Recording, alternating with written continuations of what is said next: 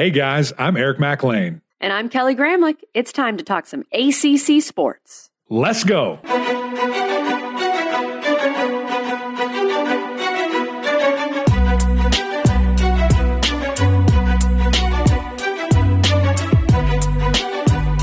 Happy Wednesday, everyone, and welcome into the Gramlich and McLean podcast.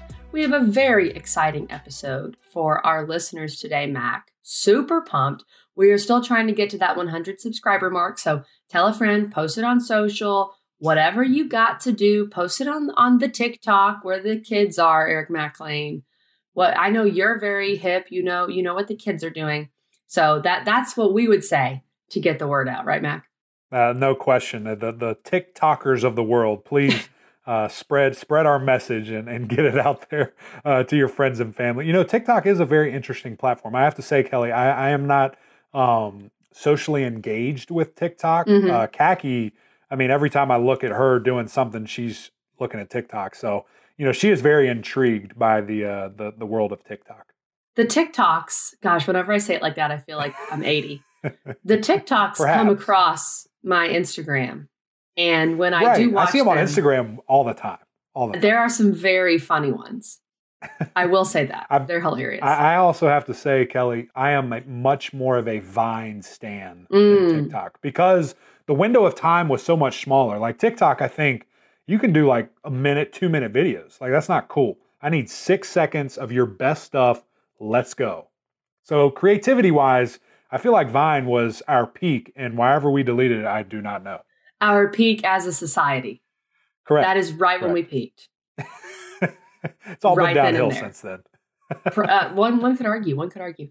Well, Mac, one thing that you and I both have gotten into a lot this spring is softball. We have both been locked into softball, and I think just because Clemson added softball and they've been doing so well, so I've been keeping an eye on it. And then you've got a lot of other teams that are very good in the ACC.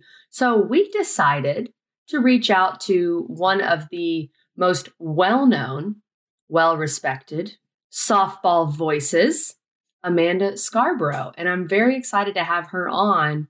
She's going to break down everything we need to know as we get ready for the NCAA tournament.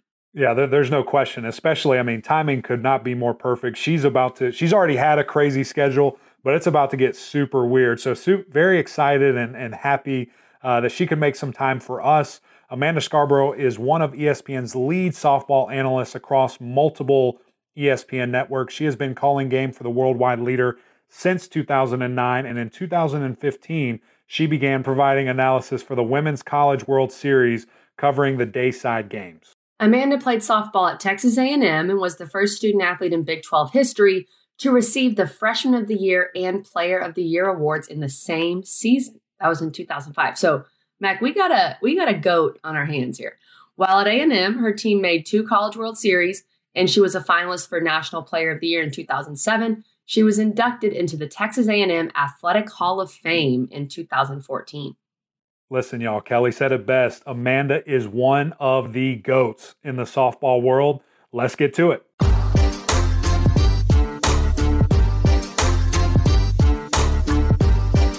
Amanda, thank you so much for joining us. We know right now it's crazy and I wish I had a different word. It, it's mayhem, as you guys say. It's like March Madness, but softball and on steroids because you got all these games going on. So, what has your schedule been like? I mean, can you take us into this uh, mayhem moment? Yeah, I swear it like hits May 1st and it's just like craziness like officially starts to happen like for us as broadcasters but on the field too like i it just mm. takes a different level so the games get more intense there's bigger hits like everything is more at stake so um, for me i finally got to travel last week to call games which is a huge deal going no to the sec oh, yeah. tournament and i remembered how much i despise traveling. I didn't used to hate it, but now after being off a year, I was like running to catch a flight. And then I was a Southwest flight. So I was last on, got a middle seat. And then like my bag was one and a half pounds over and they still charged oh, me no. $75. so, you know, just like all the good memories of traveling um, all in one day happened. So I was like, wait, calling games from our house has actually been kind of nice, but it was really good to be there in person, especially for the championship game. I love that. It's so cool. And and I just, you know, remember I called the FCS playoffs for football and, and just how fun it was to be back in person, to have some some very limited, you know, human interaction and just like there's nothing like being live at an event. And I know you know what I mean there. So obviously you cover, you know, softball unbelievably closely. You're one of the goat of goats, if you will, in the sport. Can you just walk us through what was it like when the season was canceled last year for you? I mean, everyone obviously experiences things differently, but just kind of walk us through last year, March, what that was like for you. Yeah. So I had just done Florida Auburn and had gotten back, and I think I was supposed to do Florida LSU the next weekend.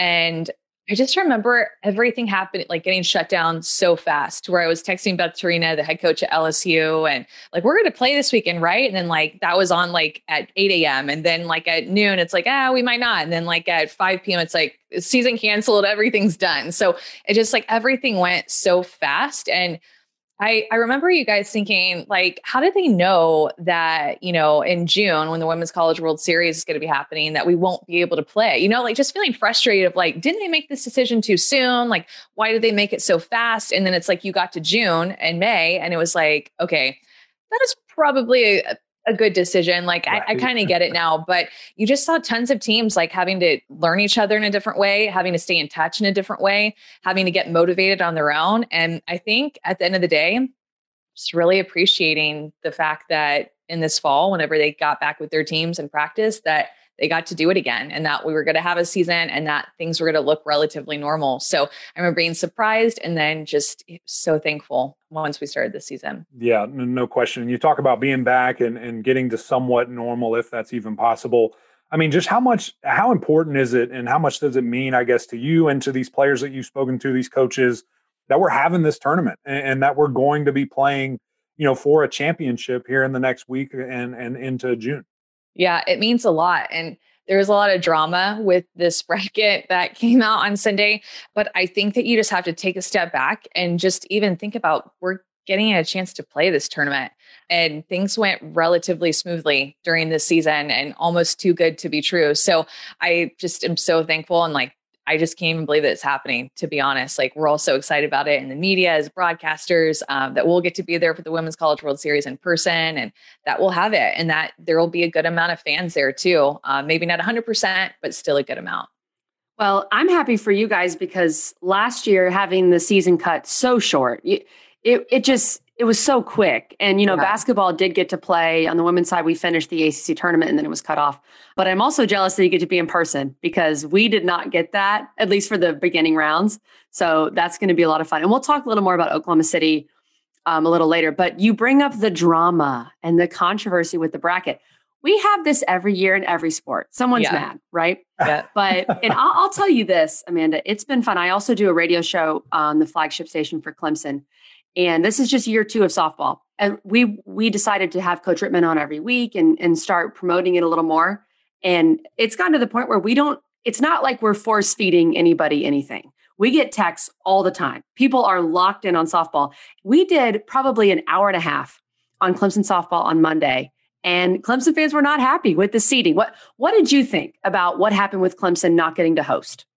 Well, first off, I am a really big Clemson fan. Like, there are, I, I, am, and I know that you're not supposed to be as a broadcaster. When I yeah. say fan, I, I speak in an unbiased way. I, I, like, I enjoy watching them play. Right. Like, yeah, a fan that way. You know, like I'm not like, oh, if Clemson loses, like I'm going to lose it. it's not like that. But there are teams that you know you just enjoy watching play, whether they were playing in a big ACC series or in a midweek. So I just liked watching them play, and I think that it's really easy to emotionally emotionally get invested in a team when you are a fan and when you have crazy passionate fans like Clemson does and when you've had the crazy success that Clemson has had and you have Valerie Cagle on your team you think that they deserve the world. But when you look at the numbers and the strength of schedule that Clemson had it was like a 96 I think or it wasn't a great strength of schedule by any means. And then when you look at their number of top 25 RPI wins, they were four and five in those games. So I am definitely on the Clemson train. I think that they're fantastic, but the NCAA selection committee doesn't doesn't look at emotion with it tied to it. And I think that's kind of where Clemson in as just not a great strength of schedule, not many top 25 wins, and they are a great team, but they just didn't earn a seed. And that would have been incredible if they would have, because this is their first season. But I think that that's why when you just really look at the numbers. I look, I'm with you on that 100% strength of schedule is a huge part of it. There's no doubt. And that's part of what the ACC is trying to do is build up its softball pedigree. The SEC, the Pac 12, the Big 12 have run this sport for a very long time.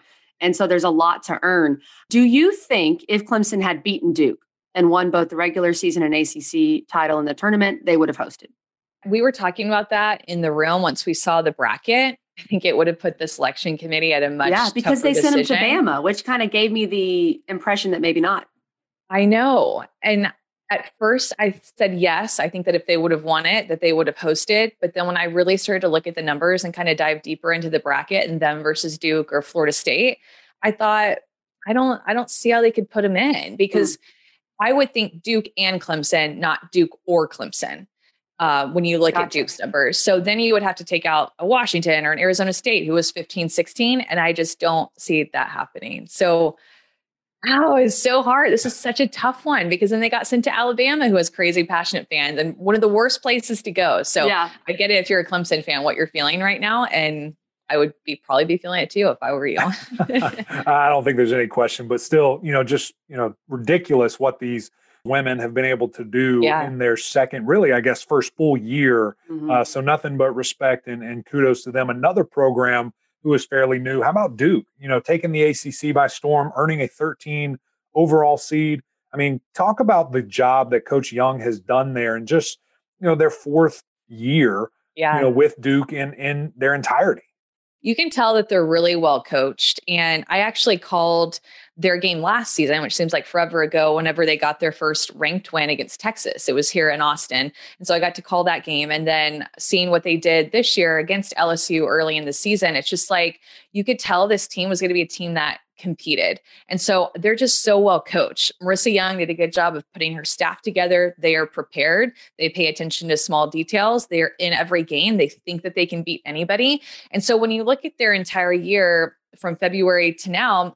they had a really good win against LSU early on, had a tough part of the conference season where they lost several games in a row. But I thought that they ended the season with this upward momentum that they're going to be able to take into the tournament. So I'm excited for Duke. Like if I was a Duke fan, I'd feel really good going into the tournament. And they have really good pitching. And if you don't know anything about softball, what you do need to know is that the game starts in the circle. So mm-hmm. Peyton St. George is awesome. Shelby Walters is incredible. A really, really good one two punch for them that makes them tough to beat spoken like a true pitcher, but you are 100% correct. That there is no doubt about that.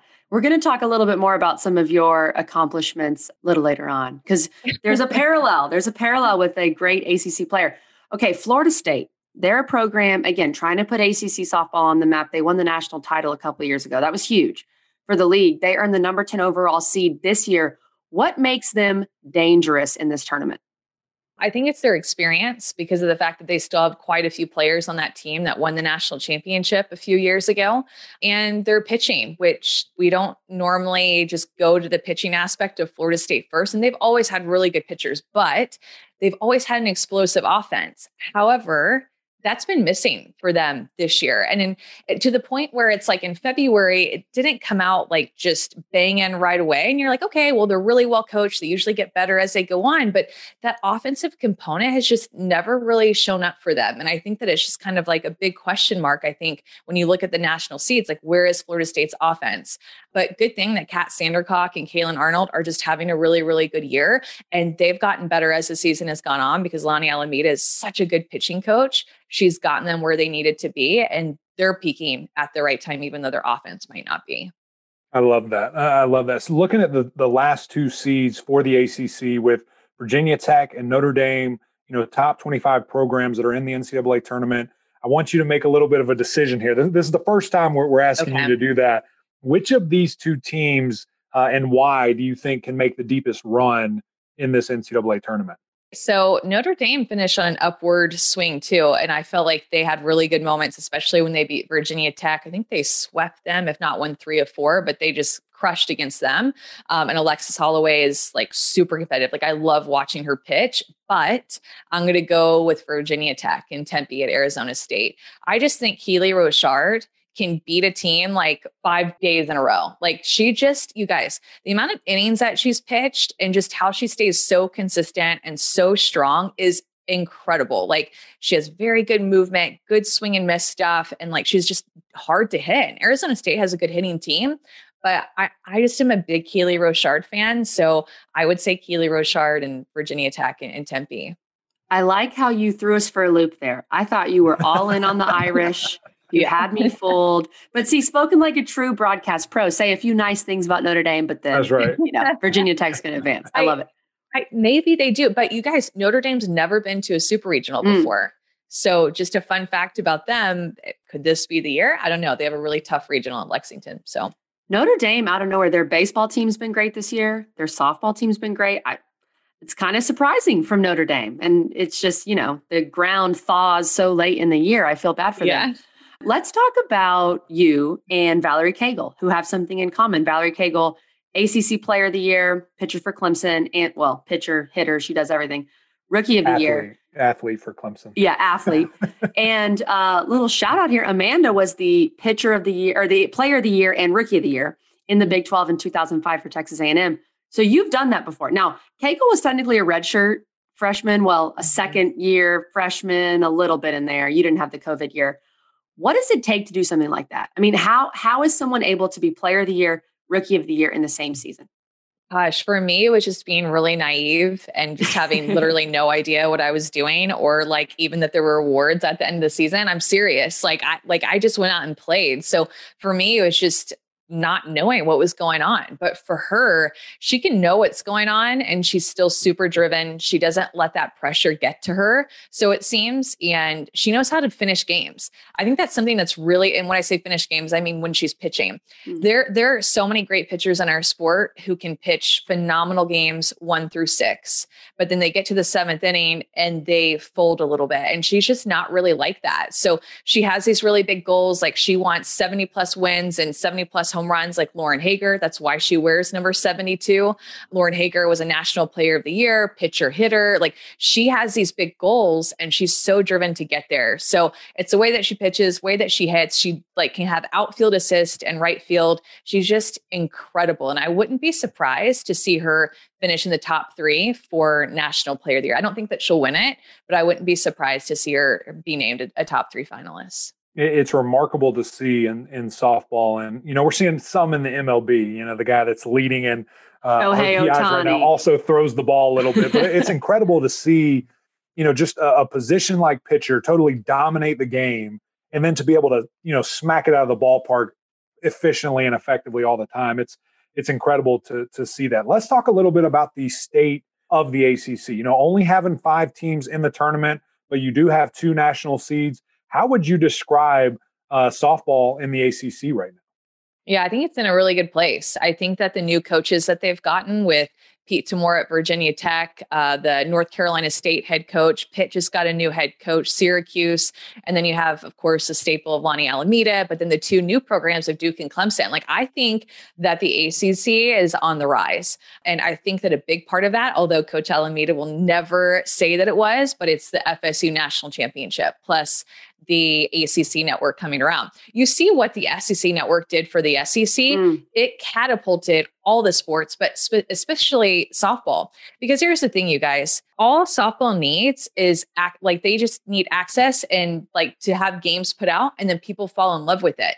No so doubt. that's why with SEC network, the SEC started to take off because so many people are just passionate fans, just like the ACC too, to where they cl- they cling on to it. Then they want to donate, then they want to go to the games, and they want to follow it. And their ratings increase. So it just leads to more and more exposure, better, better facilities, and then more passionate fan bases that more better recruits come to you. So I think that it's in a really good place. And I think that it's definitely just going to be continue to be on an upward trend.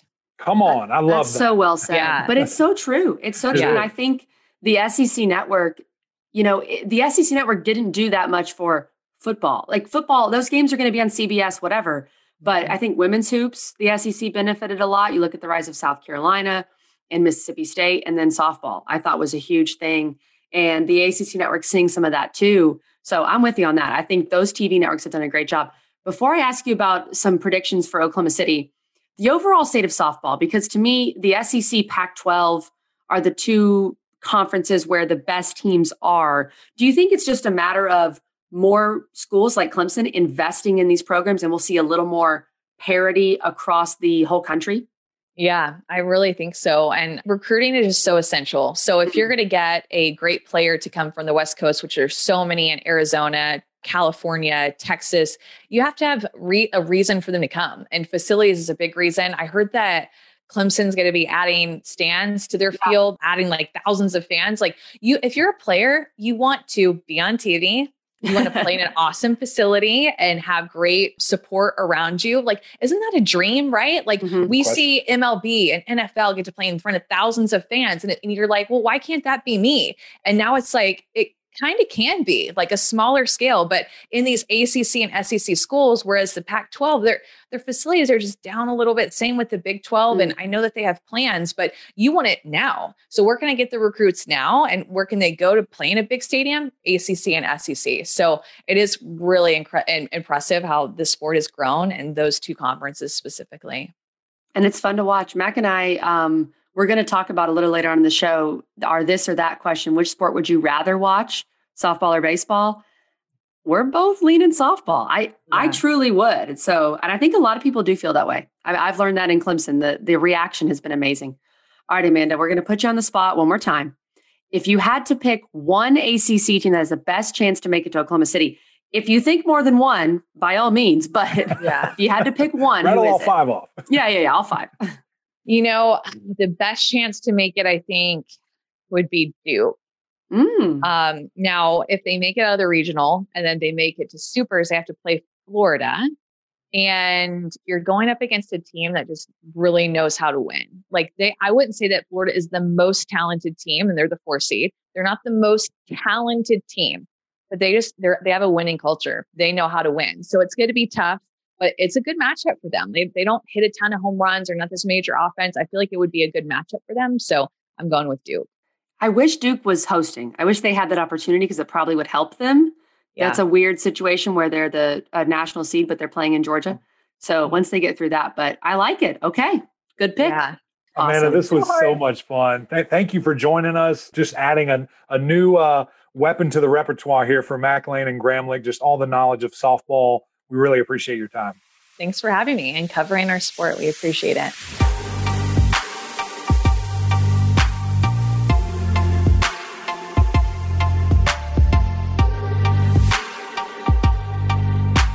That was Amanda Scarborough. We really appreciate her time. Mac, when I was trying to coordinate with her to get her on, you wouldn't believe her schedule. It's unbelievable. The mayhem is what they call it in the softball world. So the fact that she made some time for us, we're honored. Listen, when you're the best, you've got a lot of stuff to do. And like you just said, we are honored that she came on to Gramlich and Mac and just dropped knowledge bombs left and right. Really appreciate Amanda's time. Okay, Mac, we're going to start doing a fun new segment on the Gramlich and Mac podcast called This or That. Each week, we will discuss a couple of topics and decide would you take this one? Would you take that one? This or that. It's a brand new game in the history of humanity. No one's ever played this game before. it is very unique and original to this podcast. and anyone that says otherwise, uh, you know, you can talk to my lawyer and we can figure it out. Um, yeah. But let, us yeah, let's, yeah. let's get it started here with obviously the theme of the day has been playing with a stick and hitting a ball as hard as you can. So this or that, Kelly, would you rather watch softball or a baseball game? Oh man. This is tough. It's actually not. It's not tough for me. Um, the answer is softball. The answer is softball. Now, look, I am not a baseball hater. I respect so much what it takes to play baseball, to uh, succeed at it. My cousin plays for the San Francisco Giants. I humble brag. I know that it takes. I mean, he was in the minors for like eight years. It is a grind, and to be successful, whether you're a pitcher or whatever, you have a very specific set of skills and it's tough to be elite. It's incredibly difficult. That being said, baseball is slow and it takes too long. Those are my two main things with baseball. Softball is fast, and these games are over in two hours. And that's what I prefer about softball. And I'm not saying baseball needs to change. Like baseball can stay how they want, but I just I prefer the speed of the game with softball. What about you, Mac? I, completely agree with you, and, I say baseball change. You, are going to die. You oh, need okay. to do better. You need to adapt and you know figure it out. I, I'm right there with you. I love softball. I love how fast it is. I love that. Man, if you have an elite pitcher that can just really dominate the game, and then you have these elite pitchers like Clemson has uh, and like UCLA has that can also be really, really good hitters and, can just be this complete player. And I know that in the majors and you know, maybe even some in, in college or high school, you know, pitchers for uh, baseball can also hit, but softball is just fun and it's fun to watch. It's fun to see it. You know, these girls just hitting absolute bombs out of the park. So I'm with you. I'm softball all day. And, uh, you know, what a fun year it's been and cannot wait to see this tournament. What else I like about softball is seven innings. Like I think seven innings, you get the job done. That's right. Baseball would never would never switch. I get that. but when they play their double headers, they do seven. But why does it have to be nine? I don't know. I because it's always been that way. I mean, that's just that's the what they've always inning done. Stretch needs to be the seventh inning walk to your car. The seventh inning game over. See you later. I agree. Good to know that we relate on this. Sorry, baseball. baseball. Sorry. We again, it is a difficult game it is very tough to be elite at baseball. All right, Mac, our second question of the day on this or that. Which of these two ACC QBs, you got to pick one or the other. If you think it's going to be a third, you can let me know. But which of these two guys will lead the ACC in passing yards next season? Will it be North Carolina's Sam Howell or Clemson's DJ Uiagalelei? Oh, this one's tough. I, I like this because I think when you look historically, we have Sam Howell that just has unbelievable numbers and, and, a guy that just absolutely rockets it down the field, loves to throw the deep ball, has unbelievable accuracy doing so, and just a real a, a real balanced approach with the offense. Now, with that same breath, we've seen DJ Uiagalelei have crazy success in his two starts against two pretty solid teams defensively against Notre Dame and against Boston College. So it's tough to say, you know, who is it going to be? Who's going to stand tall?